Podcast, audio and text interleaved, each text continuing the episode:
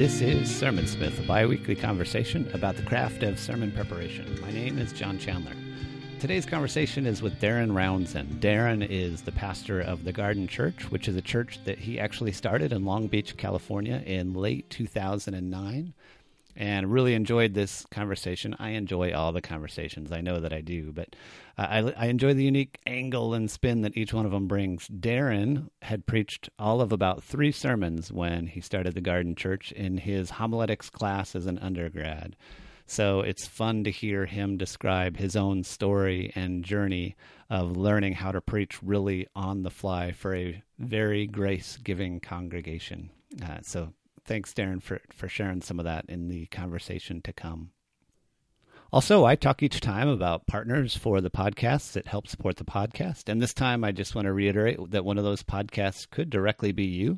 If you go to patreon.com, P A T R E O com slash sermonsmith, there you can actually pledge support, much like a patron of the arts would for the podcast. You can pledge to support the podcast with a dollar a show or $5 a show uh, whatever you're able to do. And I have some goals to move the podcast from twice a month up to uh, a weekly podcast. I have some other ideas for things I want to start to develop and facilitate around Sermon Smith as well. And that can help us move towards all of those things. So if you're able and willing and you've appreciated the podcast, that also just helps offset some of the costs of the podcast it is already with the server space and my time and all that. So thanks for considering that. Uh, also, want to say thank you to a few new iTunes reviews that have come in. One's from a string of numbers 465, 805. I just won't read the whole thing, but thank you for taking the time to do that back in January. And then the D Project just recently here uh, at the beginning of March. Both of you left some reviews on iTunes. Thanks for that. It's always a helpful thing as well for a way to help spread the word. It, it helps the podcast show up higher in search results or, or related podcasts and that kind of thing. So thank you. Uh, all that said, let's move on. Here is today's conversation with Darren Rouanzoin. Yeah, well, let's we'll jump right into it. Darren, why don't you tell us about Garden Church in Long Beach? Tell us where you preach. Yep. So um, I lead the Garden Church in downtown Long Beach, California. My wife and I moved here to Long Beach uh, at the end of 2008 to start a church. Uh, we started it with a handful of people. There were about three of us, including myself and my wife, when, when we started, and um, with a heart really to reach the city and to not just not to build a church, but to just bless the city and bring life to the city um, wherever we saw it. And uh, we uh, so we started that in two, we officially launched in 2009 our church called the Garden, and we've been meeting um, ever since. Every Sunday, we've been started a night uh, a nightclub and then we moved. We got kicked out of that. We moved to a Seventh Day Adventist church. Um, we got kicked out of that, and then we moved to a school, and and we've been doing that for the last two and a half years. And our church is. A, I really, I really love our church. It's a very gracious community. It's diverse in every sense of the word, from uh, socioeconomic background to ethnic diversity. We translate our, our services into Spanish in real time during the service um, because uh, this this Long Beach is the second most diverse city in the U.S. and so it's it's quite a unique place and I think more and more our church is beginning to reflect that reality. Um, so yeah, we we're we're big on on kind of community groups, missional communities, and and really bringing a fresh expression of of the of Jesus to our community and city. So that's kind of the garden in a nutshell. And you talked about a lot of diversity. Is there a lot of age diversity as well? Yeah, I mean, I'm 31, and the primary kind of demographic would be young families. We have a ton of college students, um, but we have we definitely have a, a diverse age group now. I mean, um, one one actually couple that has been with us from the beginning. We met in their home early on. He's he's 83 years old and he's Anglican and absolutely loves our church, and he's been with us from the beginning, and he's he's part of our community. We have all different ages as well. Hmm. That's that's great. It's been a long time since I've been through Long Beach. Uh, is it a hard place for young families to live? I would imagine you know, it's kind of pricey, right? Yeah, no. As far as LA goes, um, because it's a harbor city, it's not as pricey as Orange County, coastal cities, or you know LA proper, um, because we're pretty far south and there's a big harbor that keeps this what I call from a, a non-surfable beach because I'm a surfer, and um, and so it's not as expensive, but it is. I mean, it's LA County, so it is expensive. But more and more families, the new demographic of the city are really young entrepreneurs and families moving into the community. So since I've been here, I've seen it just explode with young people. Um, in fact, downtown, the median age is 33 years old, um, and so it's it's it's becoming more and more young. Wow. Okay. And are you finding that many of the people, like, what kind of people are finding their way there in terms of faith background to your it's, church specifically? Yeah, I mean, uh, all all different places. From people, most people, I think, in our context, have had a a bad experience with the church, and they have either left the church completely or have had um, a really poor experience and they're very um, nervous or cautious about joining a local community. And I think we, we've really helped re Jesus people or kind of reorient people to who Jesus really is. I always say I'm I'm kind of just I'm introducing people to the, who Jesus really is, um, the real Jesus, I'll say. And so a lot of people come from kind of that hurt background where they've rejected it, um, mainly the institutional church, um, and they find their way into our church, and, we kind of, you know, they can let their guard down and, and walk with God in a different way but also, you know, our church, our, I'm sorry, our city is very spiritual. Uh, people are open to all sorts of stuff. I mean, you can go to the park and see 200 people doing yoga and practicing various, you know, Tao, Taoism or, or, various religious experiences you see all throughout the city. We've got the largest Jehovah's Witness gathering anywhere in the world. It happens here. Um, and so it's, it's just a fascinating, fascinating community. Uh, and our, our church has experienced people from all different walks of life, and it's really amazing. I mean, one thing I really love is uh, we just started Alpha, and we've seen a lot of non Christians come through that and become Christian through that, and it's been awesome. So, oh, that's great. Yeah. Um, so, would you say? Uh, well, let me ask this before I move into that. How often do you particularly preach? Do you preach most weeks? You guys have a team. How's that work out? Yeah, I preach. Um, I preach. I share it. I share the teaching with uh, actually one of my professors from college. Um, when I was 24, about to launch our church, I was like, you know, I, I don't know if I'm old enough to start a church, so why don't you come help me? And that was that was a long time ago, and he's it, it was just going to be for a few months until I figured out how to do it, and he's been with us ever since. So we we've always done shared teaching. Um, and and that's been really helpful. I probably teach two thirds to three quarters of the time now, um, and I, I really enjoy that that part of my role. Yeah, well, that's great. I, I mean, this is about preaching. I'm sure I'd love to dig in and hear more about the church startup story because it sounds like from even from what you told me before we were recording, 23 just decided to start a church and then here you are still at it seven years later. That's a beautiful thing. It doesn't always work out that way. So no, yeah, it shouldn't have worked out. it's it's clearly God is real. That'll be a conversation for another time. Maybe I need yeah. to start church planning Smith or something. But, um, well, tell us about like yep. from the it, well, and is there any kind of denominational yeah, totally. connection or background or anything like that for the church? Did I lose you? Nope, we're non-denominational. Are you there? Yeah, I'm here. I'm here. Sorry okay. Yeah, yeah, not non-denominational. There's no um, there's no affiliation. Got it. Okay. And then what would you say then, just in the life of Garden Church, what what role does preaching fill within the life of the church? Uh, you know, that's a great question. I, I think, you know, we're in many ways we come from a Protestant background where the sermon has been a powerful gift for the life of a community. Um, I hope that people are living out their faith seven days a week and that the sermon is really uh, giving water and um, providing people with a fresh expression of faith um, and encouragement for their Monday and Tuesday. I think that's that's how I would see it. I always say, you know, how how does this impact the plumber in the third row on his Tuesday? And if we can if we can preach in a way that their life is transformed and having a greater meaning through a few, you know, 35 minutes to 45 minutes of preaching on Sunday, then then we're doing our job right. Yeah. All right.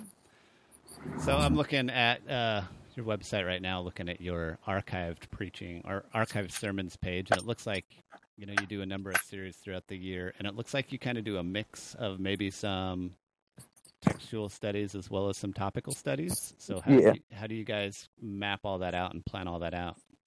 So um, usually in the summer, I get away and I I just kind of map out about from from September till uh, May uh, various series context. So sometimes it's you know a book that I'm fascinated by.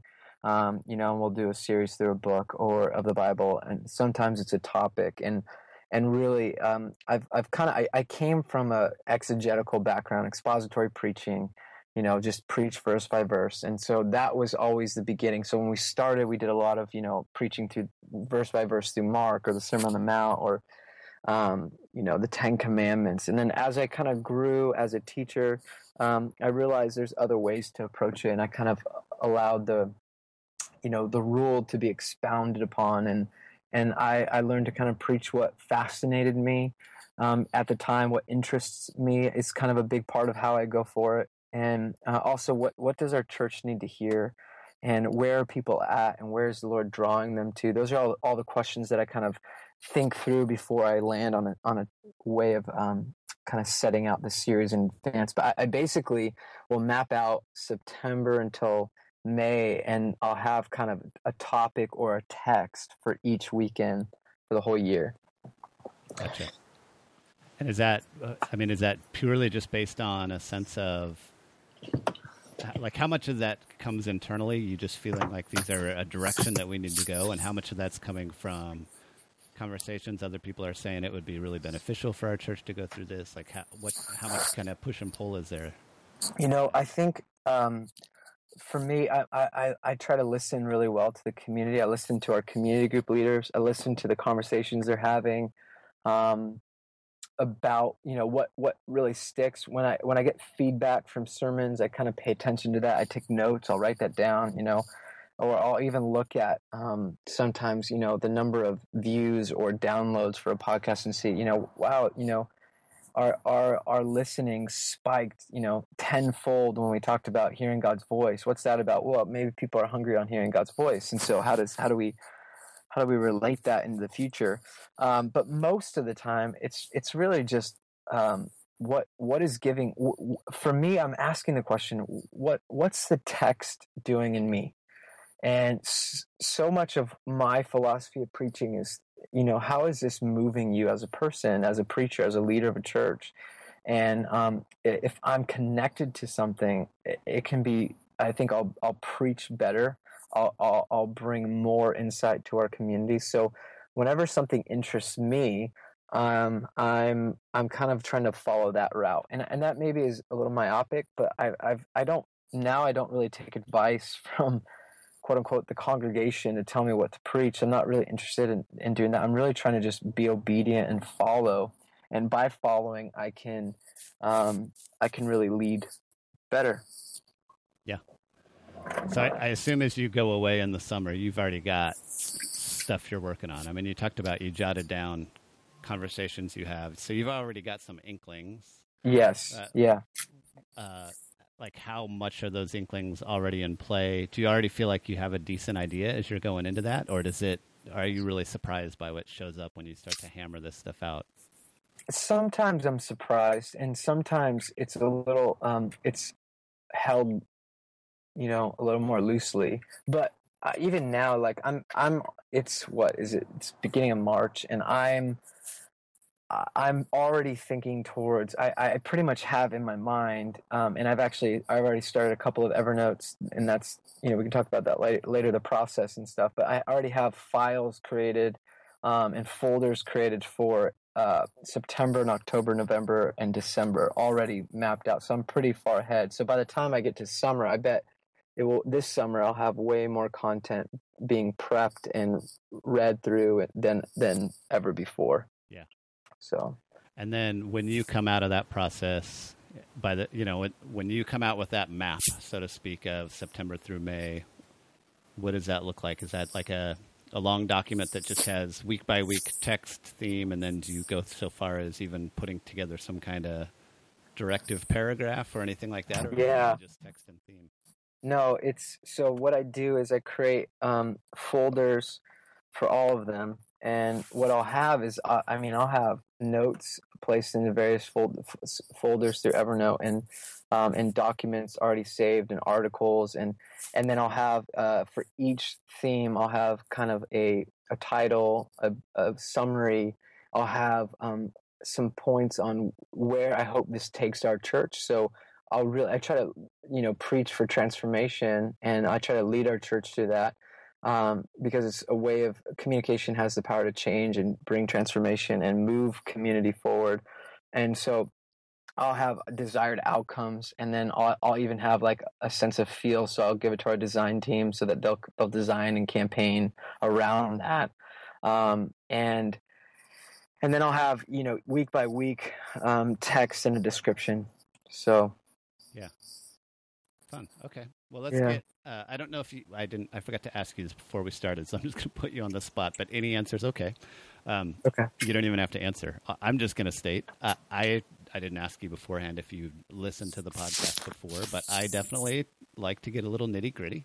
Um, I like to get a little nerdy because it's it's fun for me to just kind of flesh out the details and learn like what are the workflows that are working best for people. So, yep. Uh, as much as you can get into that without you know this visual orientation we have for an audio podcast. Talk us yeah. through what's your what's your schedule and what what are your workflows for putting just pick a single sermon and talk through how they come together. Yep great. Um, so for me i think the process uh, maybe i'll just take one step back and i'll go into the process. For me you know i studied acting uh, as a student and I at, at, an early age I wanted to be an actor, and I studied specifically method acting, um, Stanislavski, and kind of an approach to where you know you want to embody uh, the character that you you portray. And for some reason, that really impacted as when I transitioned into becoming a pastor. I never wanted to be a pastor, felt called into ministry. Um, I've realized, you know, for for me, I was really shaped by um, method method acting in my preaching, which is really I think we we all want this and desire this, but we we want to become eh, you know the message we're preaching, incarnate the message we preach. We want to preach with a connection from our heart as well as our head, and we want for me I, I really want an emotional connection to the text. So with that said, I'm I'm always trying to find better ways to communicate uh, whatever it is the text is saying exegetically going through that process and studying um, also to a place where it's impacted my life where i'm passionate about it. So that process i've just i've recognized that the process is less and less about um, you know technical skill and more and more about emotional awareness and and really awareness in general about life and where people are. So for me i try to create as much space and margin to really marinate on the word of god. So i my process is I I basically have Tuesday um, part of the day about to set aside and Thursday set aside for message um, prep and study. So Tuesday would be I go to the, I go to a coffee shop. We don't have I don't have a private office. Um, we have a big team and we all share a room. And so I just study the text and I ask you know I do the thousand questions that Steve Carter talked about. The same yeah. thing that um, Rob Bell recommended. So I basically bring um, just a notebook or an open Evernote, and I don't bring any assumption to the text, and just bring tons of questions, and I just ask uh, you know uh, dozens of questions around the text. I read the text over and over and over and over again, and then I start connecting the dots, and I study from there. Um, so I start by answering those questions and, and allowing that to flow, and that usually sparks all sorts of creativity, and it leads me on a, on the journey of you know what what does this, the message say? What does the text say? And how, how do I connect this to the audience and to our congregation? And so, and then I'll get into the studying on the same day, usually the second half of the day. And so that's Tuesday. Now it's going to be marinating on Wednesday. I have meetings for our staff and, and I might, you know, spend 30 minutes here or there during, during Wednesday connecting with what I read on on Tuesday. But then I approach Thursday, and Thursday I begin to write out and really synthesize whatever is kind of forming inside of me. And so my job Thursday would be to take what I studied, and again, I've you know if it's for this week. I'm preaching on like you know um, I think compassion is the currency of the kingdom or something like that. You know, Jesus is Jesus is compassion. I and, should say it's Monday, so we know that it's okay that you don't know. Okay, great. And I just I just got back from India, so there we go. Um, go. So I don't really know, but but I know the topic, and that's the thing. So I've prepped this for you know weeks in advance or months you know in the summer so i know i'm approaching this so my mind's already been thinking about this I've, you know two weeks ago i'm reading texts picking out what i'm going to share i already have a text pick so i've been marinating on it so by the time i come to tuesday there's already a fresh start there's a, a perspective and thursday i'm just the first half of the day i'm just writing out an outline a general this is where i think it's going i'm looking for stories i'm collecting i'm putting it in and basically, by the second half of Thursday, I have an outline. I have PowerPoints written out. I just have notes written out that I send to our AV guy. He writes our first draft of PowerPoints, and then I let it go. On Friday and Saturday, I don't touch it at all. I get up early on Sunday morning, really early. Um, I, I get up at like 4:30 or 5, and I go to the gym where I take what I've written, all my notes, and it's usually a, a mess of notes, and I just read it um, on a treadmill and um, in my head, and then I I go to the office and I try to read whatever I think I have out loud at once, and then after that I write a small outline, and then I I and then I show up to church and I preach. So. Just, I know it's so crazy, but by the time by the time I've read it out loud once, and sometimes it takes two, um, I'll have most of it memorized and and that's and and I'll have for me it's all about arranging the ideas in a constructive way that brings um, the point or the few points that I have home. Um, and so it's it's I was a, a I was a I studied improv improvisation for five years and so i did i traveled doing improv so that kind of gives me a little head start on a lot of people because I, I was able to think quickly on my feet and so that i've kind of I kind of maybe rely on that a little too much than I should. Um, but that's how that's my process. So, but I, I, the argument I always make is if you if you can't break it down, the, the the argument in favor of kind of knowing what you want to say and mostly having it memorized is if you can't break down the movements of what you're doing well enough that you can remember them I think people are going to have a hard time following them anyway. So there's yeah. something really healthy about. It. Not to say that manuscripting and outlining is not good, but yeah. Yep. Um, all right, so that's that's a big broad stroke. So let me uh, circle back to some nitty gritty stuff. I mean, I don't want to make an assumption here. So you even talked about starting with a thousand questions to ask the text. You you literally pretty much go through that same document that Steve Carter has that we've talked about before, or do you go through a process of almost engaging your own questions each time about a given text?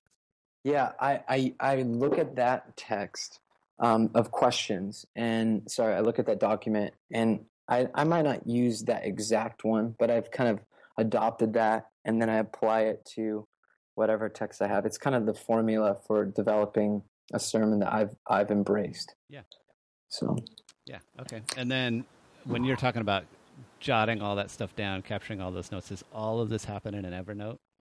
Yeah, I mean, I used to do pages or Word, and you know, um, I'm now just I use Evernote for everything. So I basically create a folder um, for the series, and then I, I I put everything in there. So if I'm reading, you know, on my Kindle, I can copy and paste, um, you know, from a book and throw it into that that note. I can take a picture from you know on the street saw like you know graffiti art that's going to work and I'll, I'll, just throw that in the evernote i i catalog everything um, i'll be in a meeting you know with talking about you know budgets and procedures and policies with our church yeah. and something you know which always gets me so rallied for sunday sermons and um, but i'll i'll just i'll you know something will spark and i can throw it in the evernote so and before i finish my sermon i'll make sure to read everything in that particular folder um, that's associated to that, you know, so that way I, I, don't forget. And do you only do sermon stuff in Evernote, or do you keep other stuff in there? No, uh, I do. I I live by Evernote. I have everything in Evernote, and then I also use Pages. So when I'm when I actually write my sermon, I'll I'll put that. I'll finalize it in Pages on my Mac, um, and then I I make it a PDF, and I use an iPad when I preach. So okay. Uh, we'll talk about then. Talk about Tuesday afternoon. You talk about the study part. What does that what's that process look like for you? You've already got all these So- questions you've been Yeah. kicking around. So what goes on? So I just go, I know, I go on a, a, a manhunt for answers when I don't have them. I do a ton of word studies. I read a ton of um, Jewish commentaries. I read um, a lot of commentaries, Anchor P- Pillar New Testament, Zondervan Exegetical Commentary. I read a, a wide range as much as possible on any subject. I love Witherington's socio-rhetorical commentary, and I have Logos Bible software. So when it comes to like you know the nerd side of finding the answers I, I, I usually find the answers and rather quickly and, and and I allow that space really just to to allow the questions that I didn't have bubble up um, um, when you're reading kind of the vast barrage of, of commentaries Yeah, I mean, do you have all four of those sets that you just mentioned, so you can yeah whichever text every time? Yeah. Absolutely. Yeah, I I try to read I don't know, 5 to 7 commentaries when it comes to the text and and this is the other thing I'm doing that work um a lot of the times beforehand. So I'm reading commentaries. So I do all the intros and the background. I read that way before we even start the series. That way I have that in my head. And then I can go week by week or, you know, every two weeks um, based on the passage. So when do you find time to do some of that way backstory study? all the time. I mean, I, I think I learned from Mike Erre. Um, you're always kind of preparing. You're always inhaling. He's called the inhaling um, this the text. So I, you know, I'm reading for a series after Easter right now. Um, I'm, I've been reading a bunch of stuff on identity and um, sh- uh, sin, shame, and guilt and stuff like that. Uh, so I've been reading that now, and so by the time I get there, uh, I'll have a whole bunch of backgrounds, notes already being taken, you know, and so it's all being collected in now. All For in that- Evernote. All in Evernote. I keep Yeah. dropping. I should get paid for that. And is it? Um, I mean, is that is that work time for you? Is that you know morning reading Monday, Wednesday, Friday? You know the days you're not working on the sermon, or is that watching a baseball game in the evening? no, I don't do. Um, I take Fridays and Saturdays off, and I'm I'm religious about not working. I Sabbath with my family. I don't work. I don't turn on um, my computer, um, and uh, I'm not. I, I read all the time, and so, but I won't be reading for those um, for work on Fridays and Saturdays. But I will read throughout the week. You know, I'll, I'll read all the time, Monday through Thursday, or Sunday through Thursday. I'll be reading um, all the time, as far as as long as my interest is there. You know, uh, for me, it's like really about energy. So I'm I'm trying to. If I'm energized by it, I'm going to keep reading it. Otherwise, if it becomes more work and it's after hours or before hours, I'm not going to touch it. Yeah. All right. Uh, and then you talked about you talked about Logos a little bit. Are you? And, Yeah, uh, Logos. And even when you're doing all this, is this with a laptop or are you just sitting there with an iPad? Yeah, it's mostly laptop, and then or, you know, I have Kindle on my iPhone. I'll read a bunch on my Kindle as I, you know, I'm sitting and waiting for meetings or or my iPad. Yeah. So mostly digital, and I I used to feel like I had to go paper because there's something more organic and authentic about it, and then I just kind of beat that over the head that that's that's just a lie. So uh, I'm more productive with um, kind of the digital the digital stuff. I hear you. Yeah, I have. I- still have these fantasy memories of watching. I, I I don't know if I've even mentioned this in previous interviews, but I remember watching years ago. What was a Johnny Depp movie where he played John Barrie, the guy who wrote uh, Peter Pan? Yes. You know, and seeing him sit sitting in a park in London and writing the script for or whatever whatever you call it for a play, Yeah. playwriting. Yep. Peter Pan and his little notebook. So I've harbored fantasies about you know keeping these written notebooks, but digital just works for me. I'm a digital kind of guy. So it, Yeah. it's it's because you can move stuff around so easily and capture it so easily. It and and remember it. I think half of my battle is like if I took notes on my you know in my moleskin, like did, half the time I can't find it. So now I just try to put everything that you know where I can reach it. Yeah. So true. All right, so you've got Tuesday. You end the day full of just full of stuff, full of ideas to percolate and marinate and incubate and whatever you want to call it. And then you come to Thursday, and it's time to write it out more. And you said you start to outline it. How does that this is my favorite question that some people really struggle with and some people can answer pretty quickly. So I kind of like it when people struggle with it. But how does that outline emerge? So I don't look at my notes when I start um, that I've collected on my computer. I start with a white blank piece of paper, and I start with from my from my mind. Physical um, paper. Yeah, oh, so man, here I am. a curveball. I know analog. What did I do? um, yeah, I start. I, I and and I think that's been the key. Is, is I just start with the blank piece of paper, and I just based off of memory, I have a uh, my Bible and a white piece of paper, and I just start writing out what sticks out and flows. So I try to basically start the outline by hand, and and almost every time that becomes the clearest form of of my sermon. Um, and then and then I go back and I look through my notes, and I, I you know piece quotes together, and um, you know, and I, I highlight the things that I, I missed through my memory. But that that's probably the, the easiest way um, to move forward for me in figuring out that outline.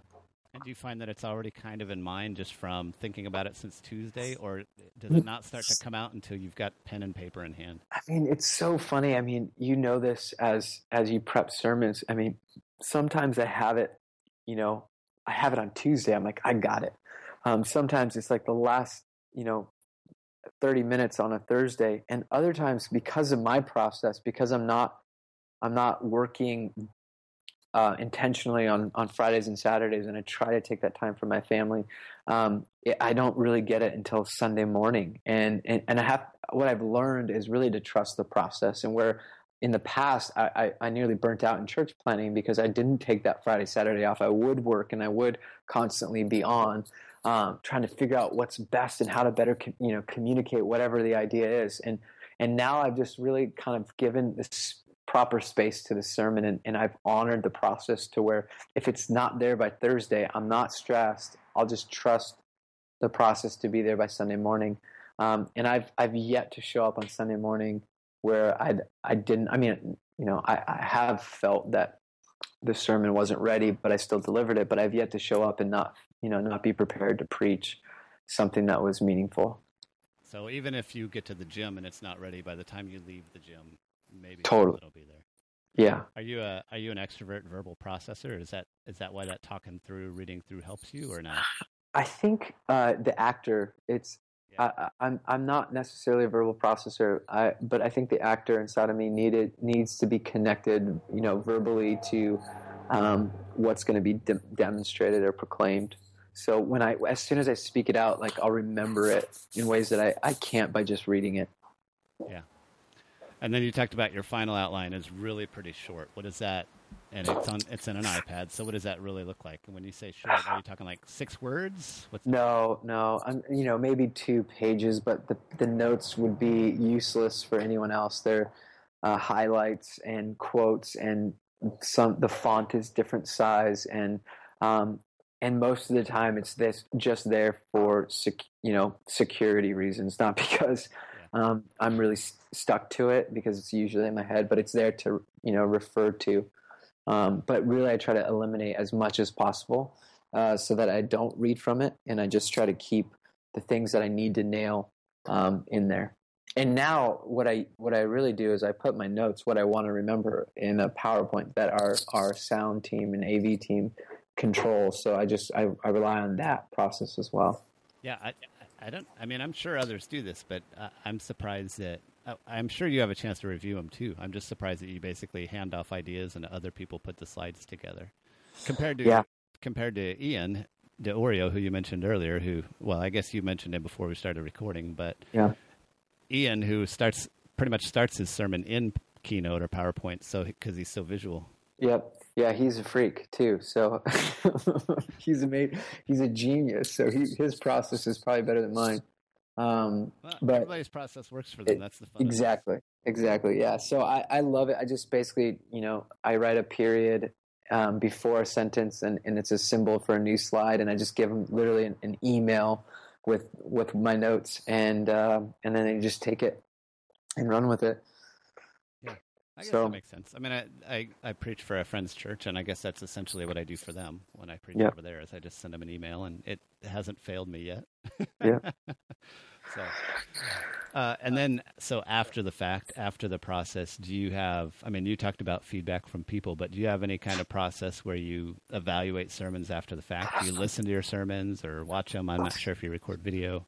Yeah, we record video and do podcasting. To be honest, I, I I'm not doing that. I hate listening to myself, and I know I'll be a better preacher if I do that, and I'll I'll be more effective. But I I just don't. And what I will do though is um I I will go back and look at my notes and make edits. Um, if that way for future reference, I can just say that you know I'll, I'll, erase something or I'll add something or I'll just say this this part was good, um, and you know uh, that usually is based off of the response I get from from close friends or people that you know come up after a talk and share why it impacted them or why they were offended because both of those are just as important. So, right.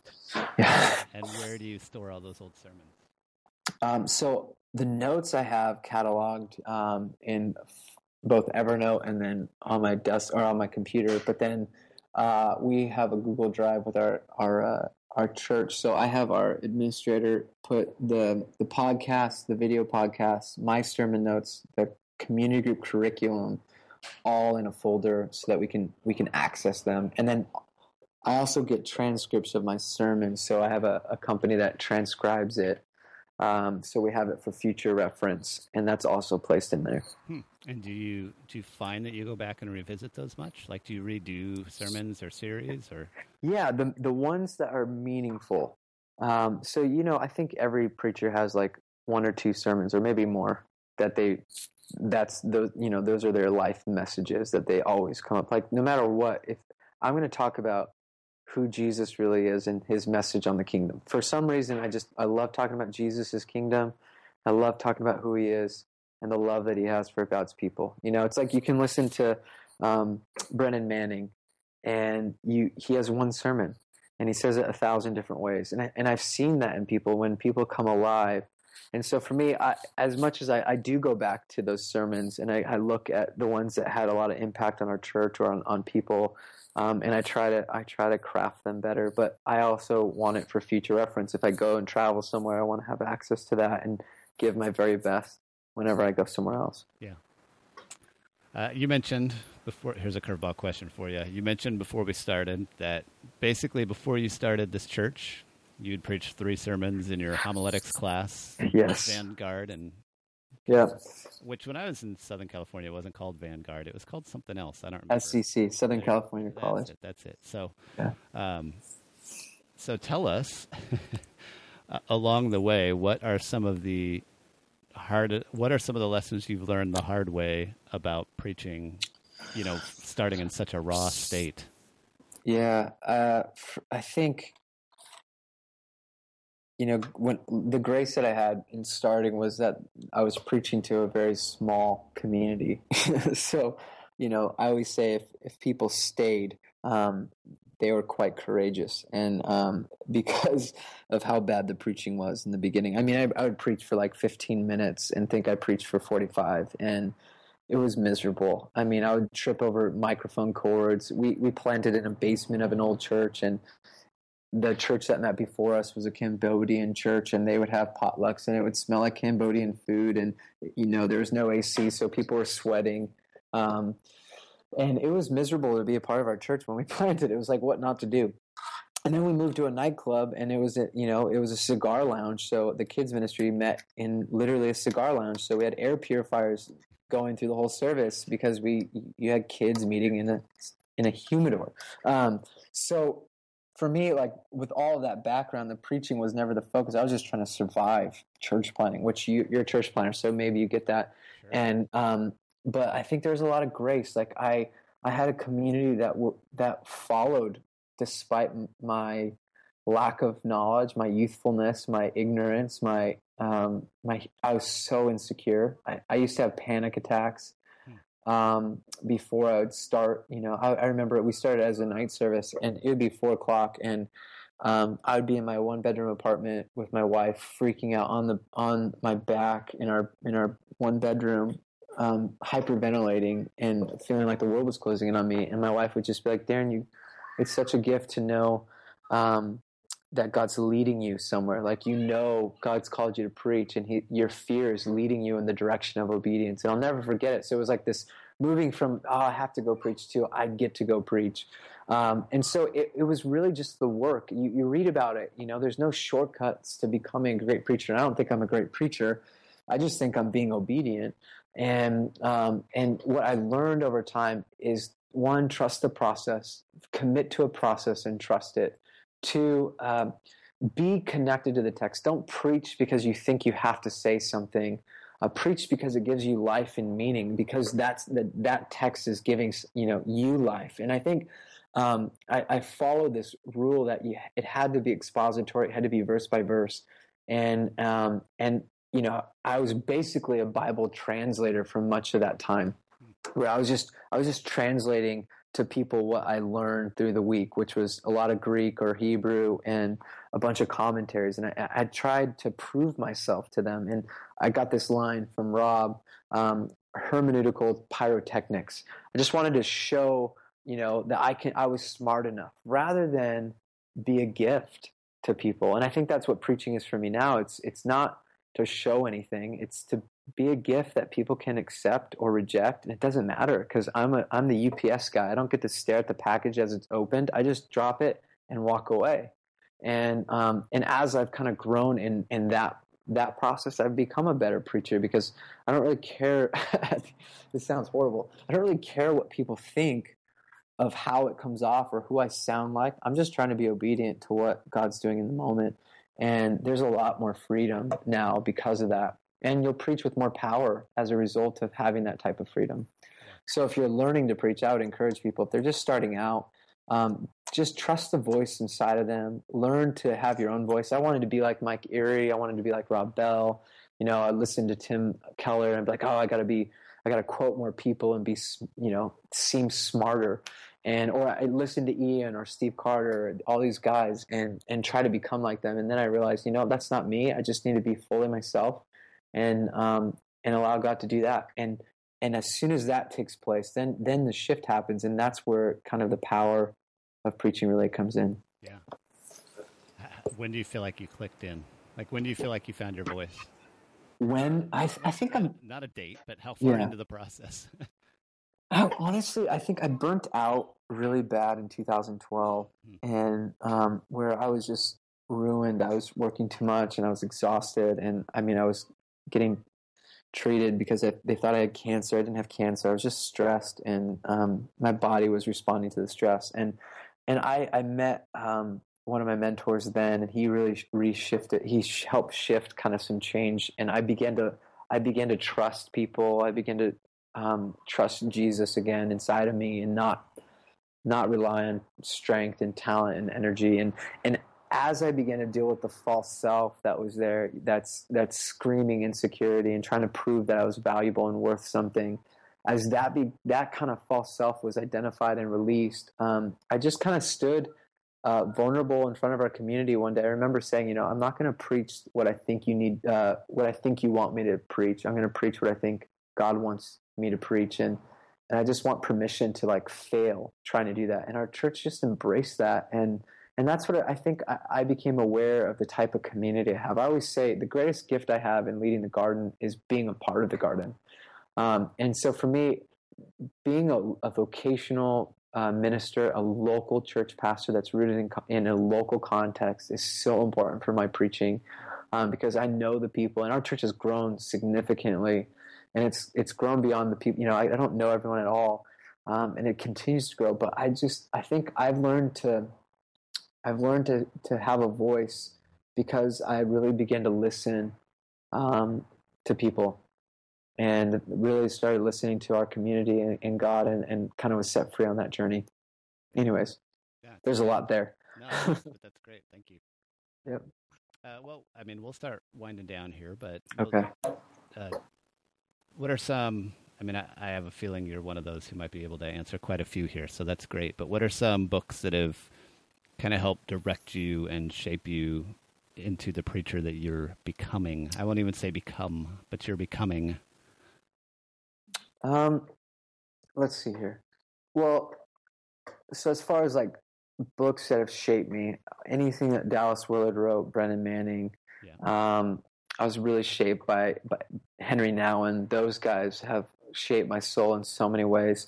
Um, I love reading about the Methodist movement in the U.S. and um, reading about George Whitefield and um, and uh, John Wesley yeah. and uh, Peter Cartwright and uh, these guys that had such power and passion and lived a completely different type of community, um, uh, a different type of experience in the U.S. Those guys have always inspired me. Uh, as far as preaching goes, I mean, I, I, really have had some amazing mentors that have um, the the pastor that preaches with me. Uh, he was my professor that graded me back at Vanguard. He's on staff at our church. He he taught me how to study the Word, and I got graded in his school in his class. His name's Bill Doctrum. He's a professor at Vanguard. He's shaped me. So really, books. I mean, I've been. Um, I love those guys. Uh, but as far as as far as preaching goes, it's been mostly um, mentors like Rob Bell and Mike Erre and and uh, Bill Doctrum. They've really shaped the the type of preacher that I've become. That's great. I, I don't. I hear Mike Erre's name a lot. I think he and I have exchanged an email or two along the way. But uh, what I love about what I hear about him is uh, he's not he's not quote unquote a famous preacher, so to speak. Like he's not a celebrity preacher, I would say. Yeah. Yeah. But I know that he's just helped develop a lot of people. And so I hear stories like you just said a lot. I think that's pretty fantastic. Yeah. He he's the kind of guy that you would call like this year actually I was in Northern California and I was flying back for our Christmas Eve service and I was I was just burnt. I was so tired. Um, and I I just called him and I'm like, "Hey, do you have a second? It was Chris, you know, it was like the 23rd or something like that. And he just answers the phone, talks for 2 hours and I by the end of it, I was like, all right, I got a new sermon ready to go because he had walked me through some stuff that inspired him, and and he's just he's that kind of guy. I love him. So and he's he's still in Southern California, right? I yeah, still can see him. Yeah. Yep, still do. Cool. Yeah. Well, uh, Darren, I almost just said I almost just called you Mike. Got, that's fine. Oh, that's a, that's a gift. Thank you. uh, but Darren, if uh, if people want to keep track, you know, the Garden Church website. Uh, yep. I know you. I know you tweet, but uh, I don't know if you have a personal blog or anything like that. How can people keep up with what's going on? No, I would just say follow follow the garden. I, I have a you know uh, a, a website and blog, but I'm not really up to date on that. So I would just say the garden's the easiest thing. And that's so. garden.church, right? Garden.church, yeah. Yeah. All right. Well, Darren, awesome. thanks so much. It's uh, yeah. it's great to quote unquote meet you. Yeah, uh, thank you. your story. I appreciate you kind of showing up and not just talking about the process of sermon prep, but talking about the process of how your soul's been prepared too. I, I always love it when people come and bring that. Absolutely. That's all I got. So I appreciate your time and uh, and it's great to be a part of this. Thank you for doing what you're doing. It's a great resource for lots of preachers and for the future. I think it's going to be really helpful. So thank you. Yeah, thanks. I enjoy it. All right. Awesome. Blessings. All right. Thank you. Talk to you later. Man, I said this at the end, but I just want to restate. Uh, Darren, thanks for showing up. Uh, I love the conversations we get to have just about the nitty gritty details of podcasting and what happens with pen and paper. But I also really enjoy when these conversations stray into just some of the soul work that happens and some of the ways we are shaped by doing this creative and sacred craft. And uh, I like that Darren talked about that. And I hope we always stray into that in some way in these conversations. You can find notes for anything that Darren mentioned and any of the previous uh, conversations at sermonsmith.com, where you can find links to books and resources, particularly in this one, the thousand questions to ask the text document that Darren talked about, all available there. sermonsmith.com. Thanks.